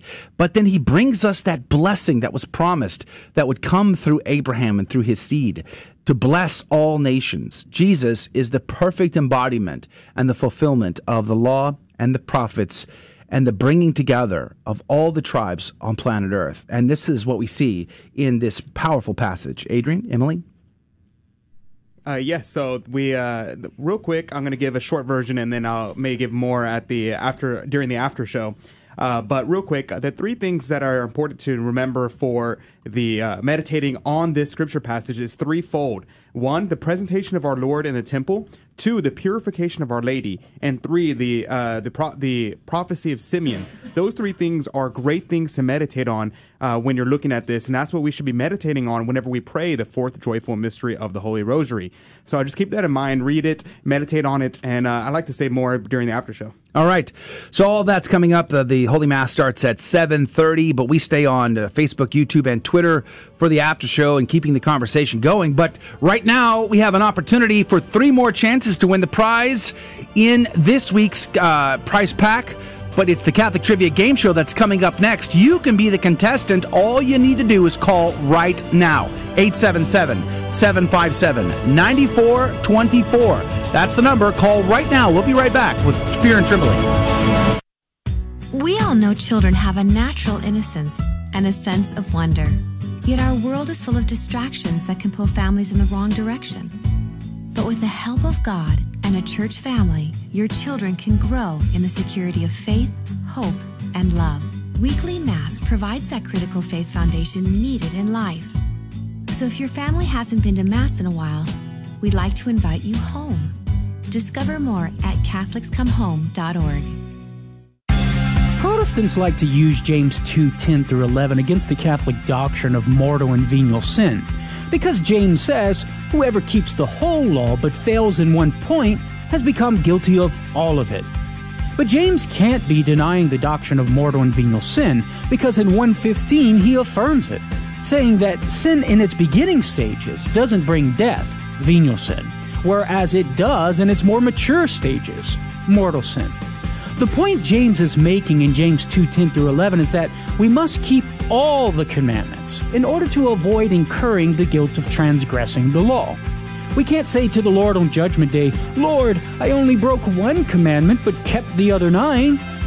So James 2 10 through 11 is simply a misfire in trying to take down the Catholic belief of mortal and venial sin. I'm Karlo Broussard with the ready reason for Catholic Answers, Catholic.com. For 2,000 years, we've helped the poor and comforted the sick. We've educated generations of children, developed the scientific method and college system. We support marriage and human life. Guided by the Holy Spirit, we compiled the Bible. We are the Catholic Church, with over 1 billion in our family, sharing in the fullness of Christian faith in the church started by Jesus. If you've been away, visit CatholicsComeHome.org today. Welcome home. Welcome to another round of Fear and Trembling, the Catholic trivia game show that helps you work out your salvation by the seat of your pants. It's a 50 50 chance, and prizes are involved. Avoid the weeping and gnashing of teeth. Call now to take your shot 877 757 9424. And now, your host, Joe McClain. Phone lines are wide open right now, so if you wanted to be a contestant, get three chances into the prize pack this week, boy, your chances are excellent right right now. All you need to do is call 877-757-9424. 877-757-9424 is the phone number to call. 877 757 9424 is the phone number to call. All right, so here's how the game works. Now, if you're just, if you're brand new and you're like, what in the world? What are you doing here? So this is called the Fear and Trembling Game Show. We have Catholic trivia questions. We have a secret and hidden agenda. So don't tell anybody this, but we want to teach the faith just a little bit, right? So you learn something new all the time. We have a little laugh in the process. Nobody gets hurt and prizes are involved. So it's a great deal. But here's the catch, right? So here's the rub. I don't ask the caller the questions. So literally anybody could call in and you don't even need to know the answers because I ask Emily, I ask Adrian. The two of them have conspired together so that one has a right answer and the other has a wrong answer. And the caller will have 15 seconds on the clock to uh, make a decision. Do they want to trust Emily? Do they want to trust Adrian? And every right answer goes into the coffee cup of divine providence to win, possibly win this week's prize pack. Emily, what are they going to win this week? So this week's prize is from tinysaints.com. You've probably heard of them or seen their little uh, keychains. They sell them at every Catholic gift store. Um, but they're giving away a big $75 valued prize pack this week. It's got a rosary, a book, six of their little keychains, and even a little teddy bear. So this is a super cool prize. You're going to want to call in this week. All right, praise be to God. I'm still choking over here. I don't like. I have no idea. Just like you turn a microphone on, and all of a sudden choking happens. I'm not sure how that exactly happens, but golly gee whiz. Uh, hopefully, I'll survive this day. If not, you're in charge. Okay, Emily. Okay. All right. So here's the deal. We have a ton of calls that just came in. Praise God. God love you all. Thank you for Oh, trying. wow, that's a lot to of be to be a contestant in our uh, game show today. We're very grateful for everyone who tries, but we always take the first call, right? So if you have the phone number ready uh, tomorrow morning, you can get in on that early, and then uh, you'll be our contestant. We'd love to have you on the show. But let's go to the phones here. Jeff, good morning to you. Thanks for being on uh, Fear and Trembling on uh, Catholic Drive Time. Good morning. Glad to be here. Where you uh, Where do you go to church, Jeff? St. Joseph Catholic Church, Honey Creek. All right, praise God. Have you uh, been listening to the Fear and Trembling game show long? Do you understand the rules? Do you understand the manipulations that might occur if you listen to Emily or Adrian? I do, and I've got my little ones as we drive to school. They're my lifelines. Notice I always make Emily and Adrian the bad guy. You know- Okay. You know, whenever he, whenever any of the listeners mention children, Emily automatically is like, "Oh wait, I have to give them. I have to let them win." All right, she has to go easier I'm on on you. your side, Jeff. All right. Uh, so, are you on your way to dropping the kids off at school this morning, Jeff? We are. They go to St. Peter and Paul Catholic School in New Braunfels. How cool. Well, praise be to God. We're so excited that all of you are part of our game today. And uh, let's see if we can't make this easy on Dad to get in on the coffee cup of divine providence. Are you ready, Emily? Yes, You sure? absolutely. Are you sure? Mm-hmm. Hopefully, I'm ready. My throat is uh, is acting up here. Okay, here we go. Uh, Emily, can you tell me what are the three types of baptism? The three types of baptism. Okay, so there's the usual kind where you get baptized in water. Okay.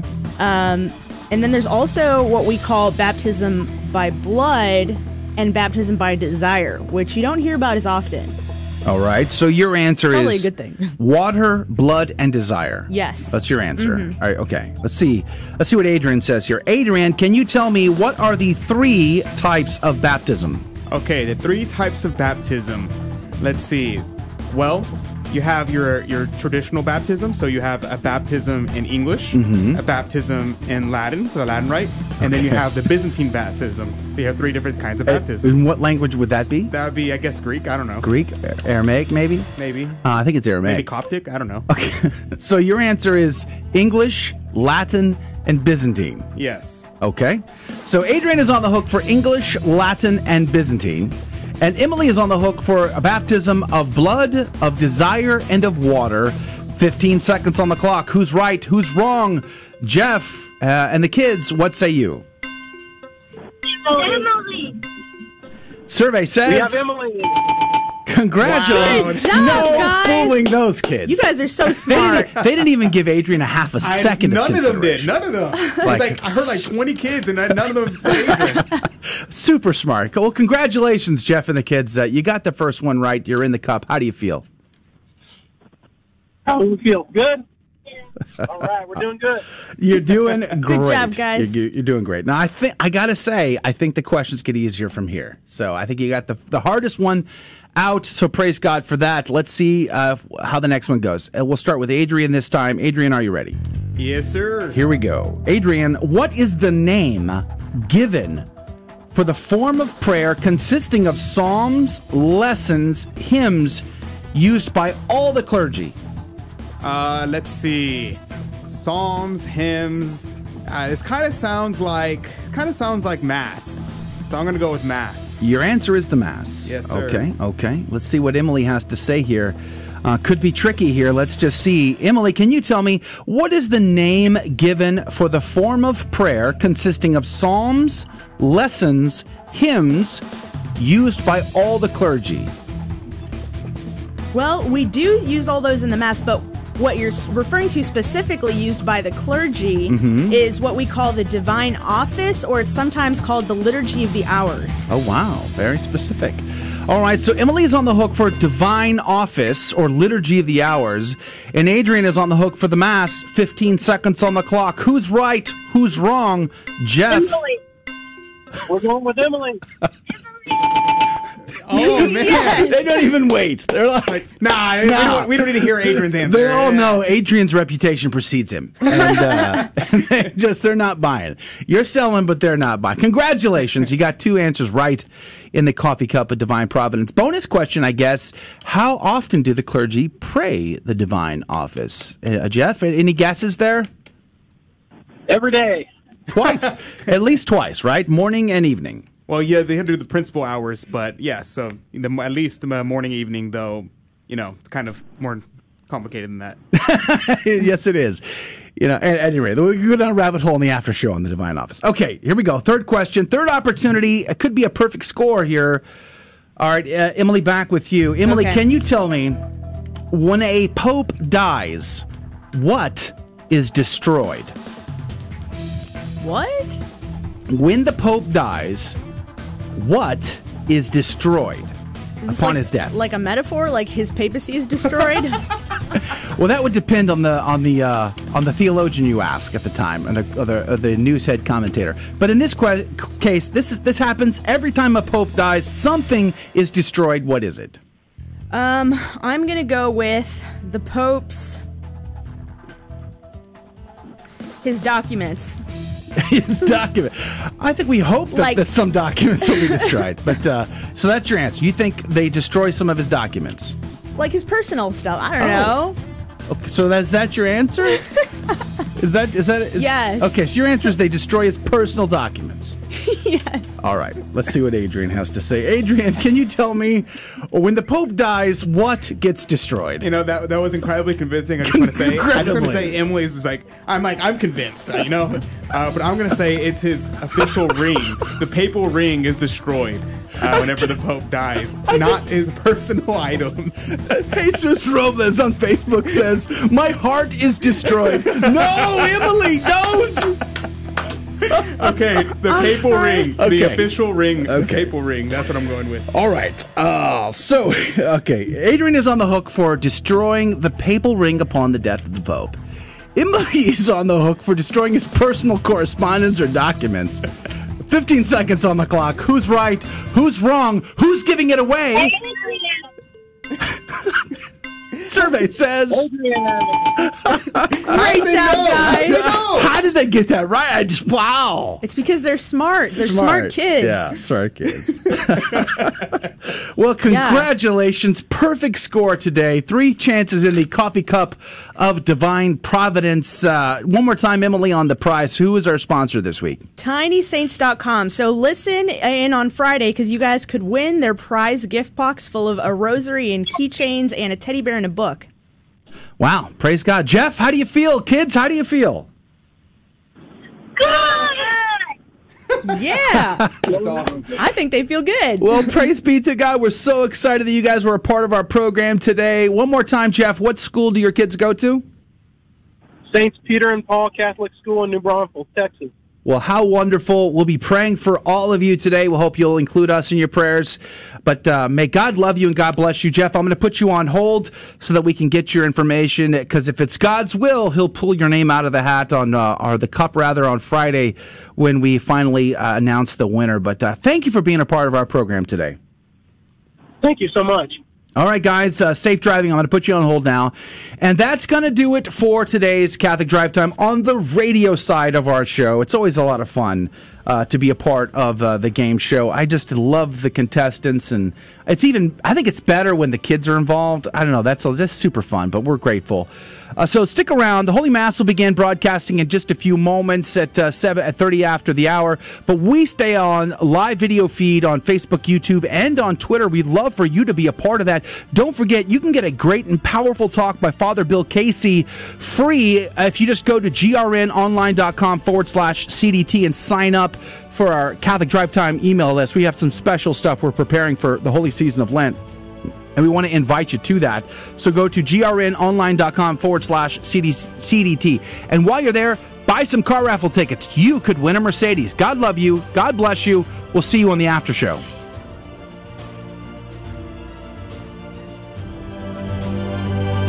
Thank you for joining us on Your Catholic Drive Time, where it is our pleasure to keep you informed and inspired. Join us Monday through Friday at the same time, right here on your favorite Catholic radio station. Don't forget to connect with us. Just go to facebook.com forward slash Catholic Drive Time. Again, that's facebook.com forward slash Catholic Drive Time. Be sure to share more than just us today. Share Jesus with everyone you meet. Bye now, and God love you.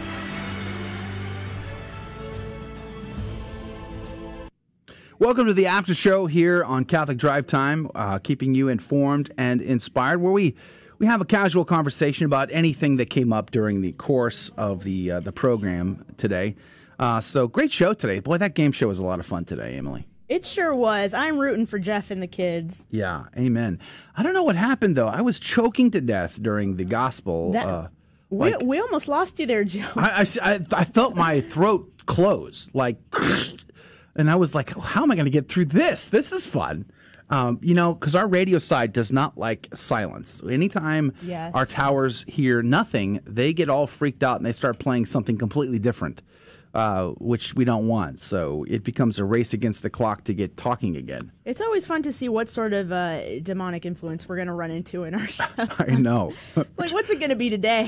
exactly. Between lights flickering, sound problems, computers not working. I mean, just absolute insanity. But uh, great program today. Our guest, Mike from Restoring the Faith, he was wonderful. so funny. He had me laughing. I had to turn my mic off. He was so funny. Really? What What did he say that was so funny? Just the way that he talked about the whole uh, the stimmy checks and the using all the gen, Stimmy the Gen. Z language. the stimmy checks, the chicken tendies. the chicken tendies. Oh yeah, Popeyes was giving away free tendies. Free tendies, yeah. Uh, Joaquin over on Facebook.com forward slash Catholic Drive Time. Good morning to you, Joaquin. Thanks for hanging out with us. He, I didn't, I wasn't paying attention because I'm not a very good multitasker. Uh, so you can, my wife will tell you, I, I'm not good at that. So look, trying to focus and read things, I usually do everything bad when that happens. So I did not see, but Joaquin was answering the the question. He understood that it's the uh, it's the uh, fisherman's ring that gets destroyed upon his death, and his uh, ministry becomes uh, it ends right there. It's a symbolic ending to his his ministry as as the pope. They also don't want him to people to take his ring and start signing documents with Yes. it and things like that, so they destroy it. Yeah. Yeah, and the uh, in fact they also seal the papal apartments as well, and uh, so they they put an end to anything that could be official, and uh, the the title of the persons. Golly, all of a sudden, the my brain is frozen, and the uh, it's it's Cardinal Farrell who uh, who is uh, the person in the office at the moment. It starts with a C. The official title of the person in charge starts with a C. Kantasaran Sahib. I've, I've forgotten. The Kalo Kamparfkar. Yeah, exactly. my, my brain is freezing, and I can't recall the title of the person, but it's it's Cardinal Farrell who who is in the office at the moment. When the Pope dies, he will be in charge of getting us. Ca- Get, Camerlengo? Camerlengo. I'll There we take. go. I'll take uh, man in the middle for two hundred. Emily. Wait, wait, isn't that what I said? I said Camaringo. Uh, Camaringo. Cata- catamaran? Catamaran? That's what I said, right? Catamar- ca- I said that. Yeah. What you? What was it again? Camerlengo. Camerlengo. So the Camerlengo is in charge of getting us to a new pope. So he helps to do the funeral mass. He helps set up the conclave, make sure everybody uh, votes with uh, Dominion voting unit. No, wait, that's a different thing altogether. And then uh, we we announce the new pope. We burn the white smoke, and everybody's giving God praise. Um, and then the guy comes out on the balcony, uh, Habemus Papam. So the Camerlengo does all of that, I think. I'm reading Jesus' comments and I'm dead over here. he was so distraught Oh, over goodness. Emily just tossing the game like that.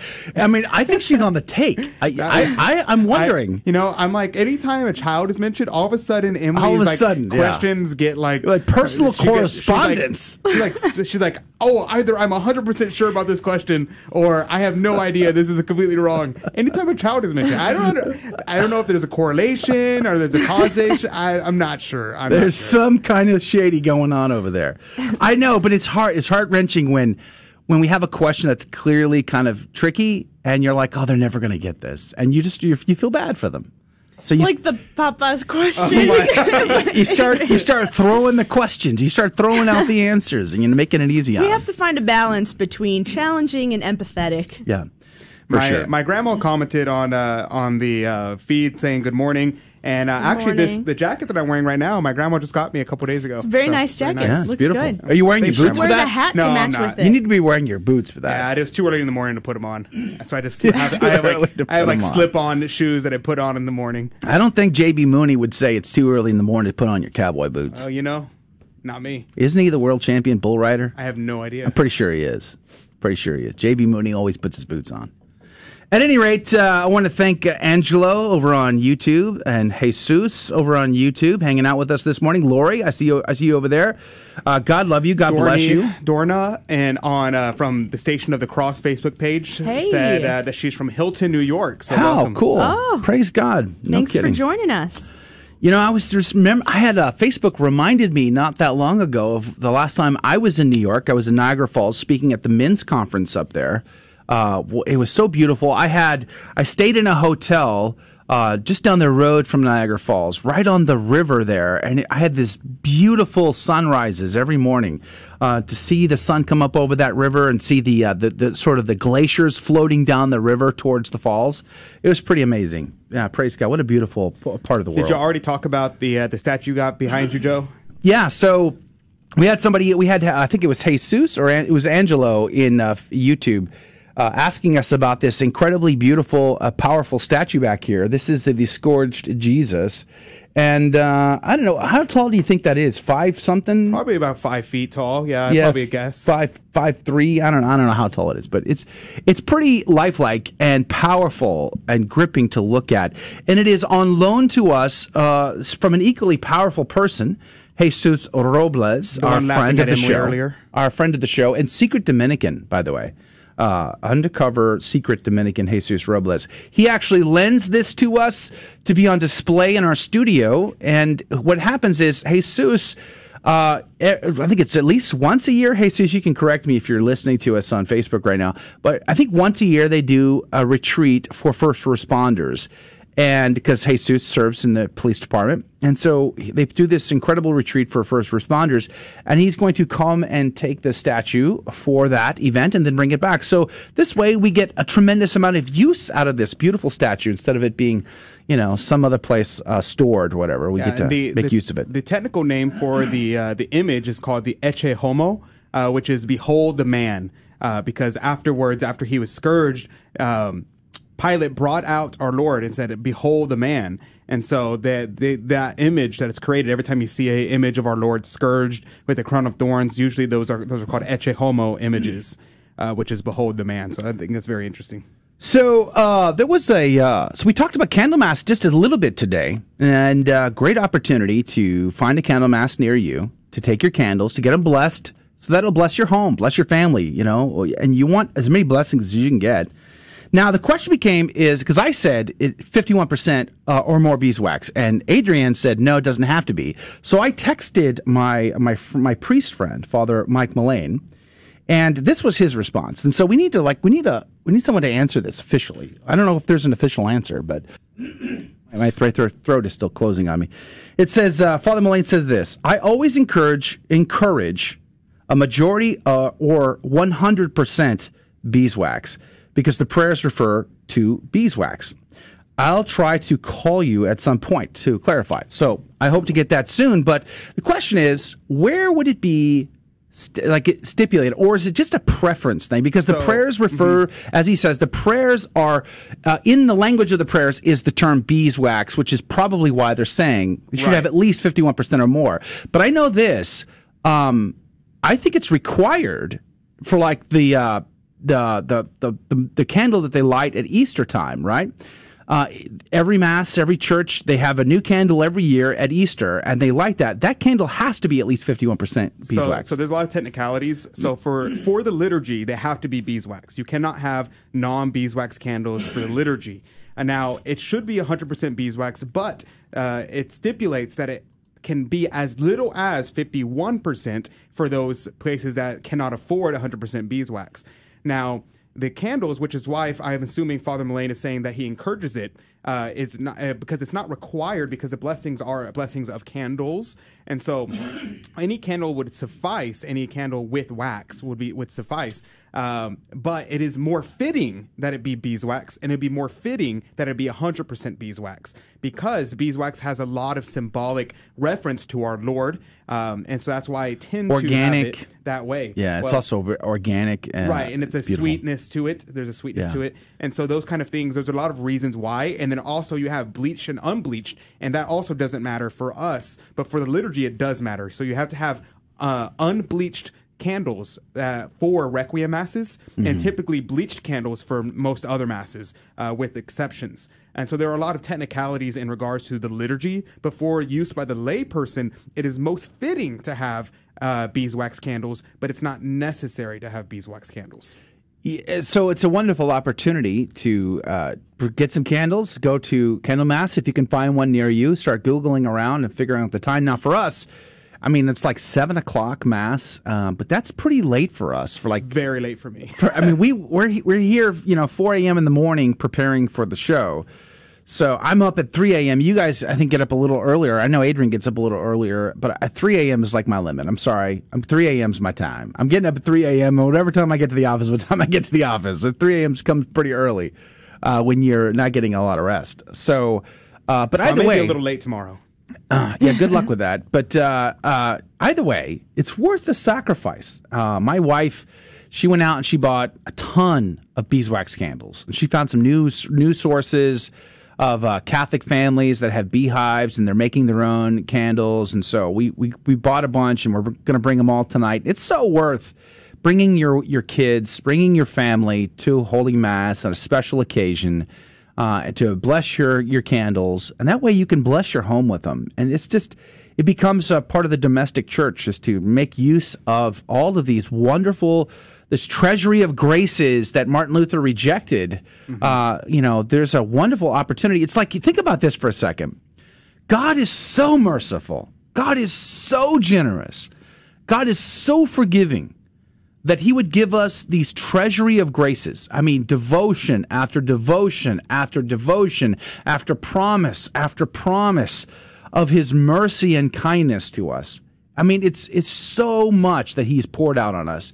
Uh, why not make use of that? Why not take advantage, full advantage of that? And if you've never been to a candle mass, and boy, I hadn't up until a couple of years ago, uh, why not start tonight? Start googling. To see if you can find a candle mass around you tonight. It'd be so yeah, and if you live in the greater Houston area, let us know. We'll point you to a couple directions.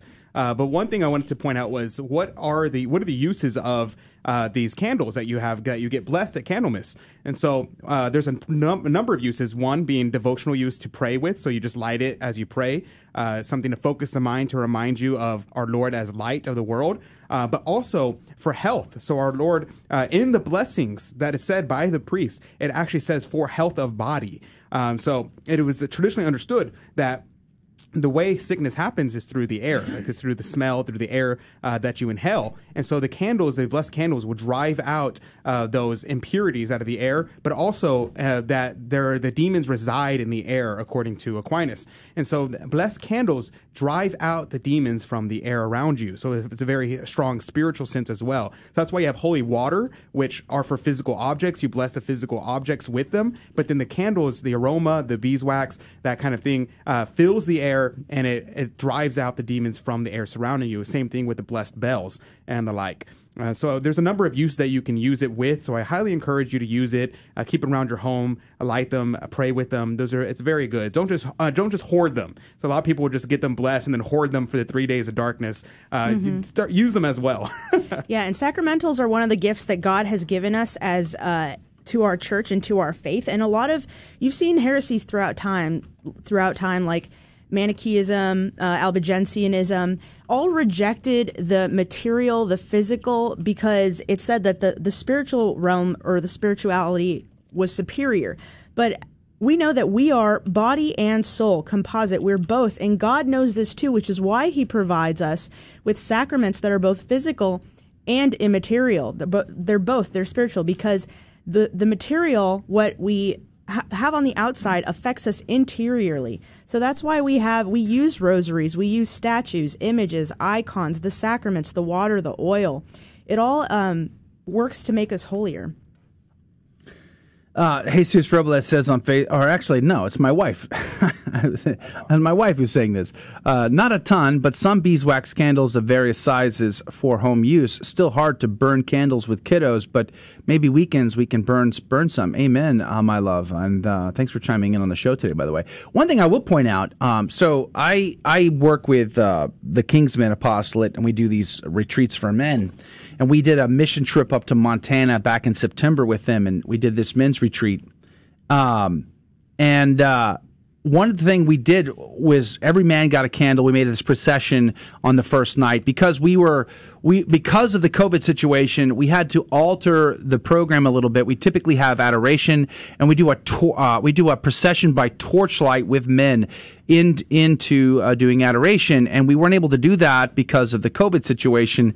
So we altered it. Guys got candles. We processed to a chapel. We all placed our candles on, on the uh, sort of this uh, little altar at the chapel there was some candles that were beeswax and there were some candles that were not beeswax. By the end of that, so that was Thursday. By the end of Sunday, when we were packing up, the candles that were still lit were the beeswax candles. All the others had gone out. Uh, so beeswax also burns really long. It's awesome. Praise God. I'm gonna post the prayers for the uh, the blessing of the candles down in the comment section of all the social media feeds. Uh, so if you want to see the prayers and what exactly they ask for, because uh, asking you shall receive, correct? So our Lord uh, allows the priest through the intercession that he specifically asked. The, the effect of what they ask for always happens. So that's why uh, I'm going to post them down below and you can read the, the actual prayers there. Also, somebody just commented on Facebook. Yeah, so Diego, it looks like my brother Diego is commenting through my mom's Facebook account. Hello, Diego. So he Diego just did his confirmation. He chose Saint Joseph as his confirmation sponsor or his saint, and I was his sponsor. So hello. Wow. How you doing? Praise God. Welcome Uh, to the show. They're uh, so they're going through the polar vortex right now. Did you hear about the polar vortex that's going The through the polar vortex. the north and the northeast? I saw the movie. Uh, came out, I don't know, 10 years ago, and the, uh, the whole world froze over. Probably based on the north. Yeah. No, uh, is there really a big storm? I mean, I had to pay attention to the weather all day. Oh yeah, often. huge. My family was telling me they built a, an igloo that they all fit inside of. Really? yes. Oh, wow. No kidding. Well, praise God for that. My kids love the snow. It would be so much fun.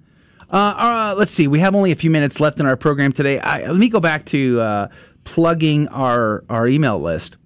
So I've been chewing on uh, some ideas for Holy Lent as it uh, fast approached now. Um, so I, I wanted to create an email list so we can stay in contact with some of our listeners about some of the ideas. For instance, uh, we're thinking about doing a commentary on the Sunday Gospels. Uh, so, sort of like a, a survey of the various commentaries that we all reference in when we're commenting on the Gospel on the show every day. Um, so, uh, Cornelius a Lapide is one of our fan favorites uh, uh, commentaries, of course. Uh, you know, I'm looking at uh, the Ignatius Study Bible. I've got the Navarre Study Bible over here uh, plus uh, Haydock's commentary. So there's a bunch of commentaries that we look at, and we're thinking about maybe doing something special just for the holy season of Lent and looking at the Sunday Gospels. And then I also was considering doing a review of the Trustful Surrender to Divine Providence, The Secret of Peace and Happiness. Have you guys read this before? Uh, Emily, Adrian, have you been through the Trustful Surrender? No. Oh, it's fantastic. Saint Claude de la Colomb- Colombert, uh, S.J., as well as Father Jean Baptiste, uh, who is also, it says saint, but they put saint to the end, Saint Jure. Uh, at any rate, uh, it's a fantastic book about 15 plus years ago. It's really tiny. It's not even that big. It's super small, easy to read during the holy season of Lent. Um, somebody handed, a friend of mine handed this book to me and challenged me to read it 15 or plus years ago. And I've read it a few times since. I usually read it during the holy season of Lent, The Trustful Surrender to Divine Providence, The Secret of Peace and Happiness. It's published by TAN. I'm considering buying a bunch and giving them, giving them out. Um, I'm trying to chew on that idea, but at the very least, I may just sort of review that. Um, but it's a it's a life changer. But I got to be honest, it's also it's also a very hard pill to swallow. Not because of the the like the it's not like deep and heady. It's not like trying to read the philosophy of JP2 or trying to wrap your brain around the Summa Theologica. It's not like that. It's just that what is said here is hard for the vast majority of humans because we want to be in total control of everything that happens in our life. And the secret to, uh, of happiness is really to give up control. So, at any rate, I'm considering that, praying about that. But I would encourage you, at the very least, to get that free talk from Father Bill Casey, the State of the Union, the church, and society, where we're headed, and what you need to be thinking about. It's a powerful, short talk, 30 minutes. Really, really good. Uh, that you can watch that video for free by signing up on our list. Just go to grnonline.com forward slash CDT.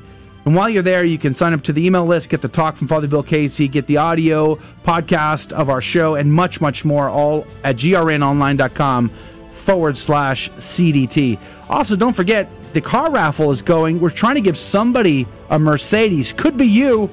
Get the rules, buy your tickets, all that on our website, grnonline.com. That's going to do it for today's show.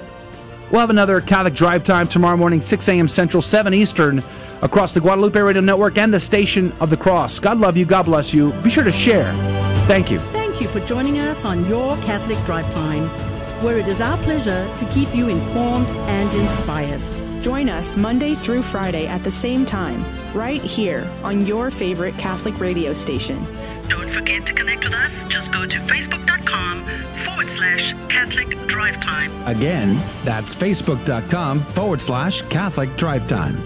Be sure to share more than just us today. Share Jesus with everyone you meet. Bye now, and God love you.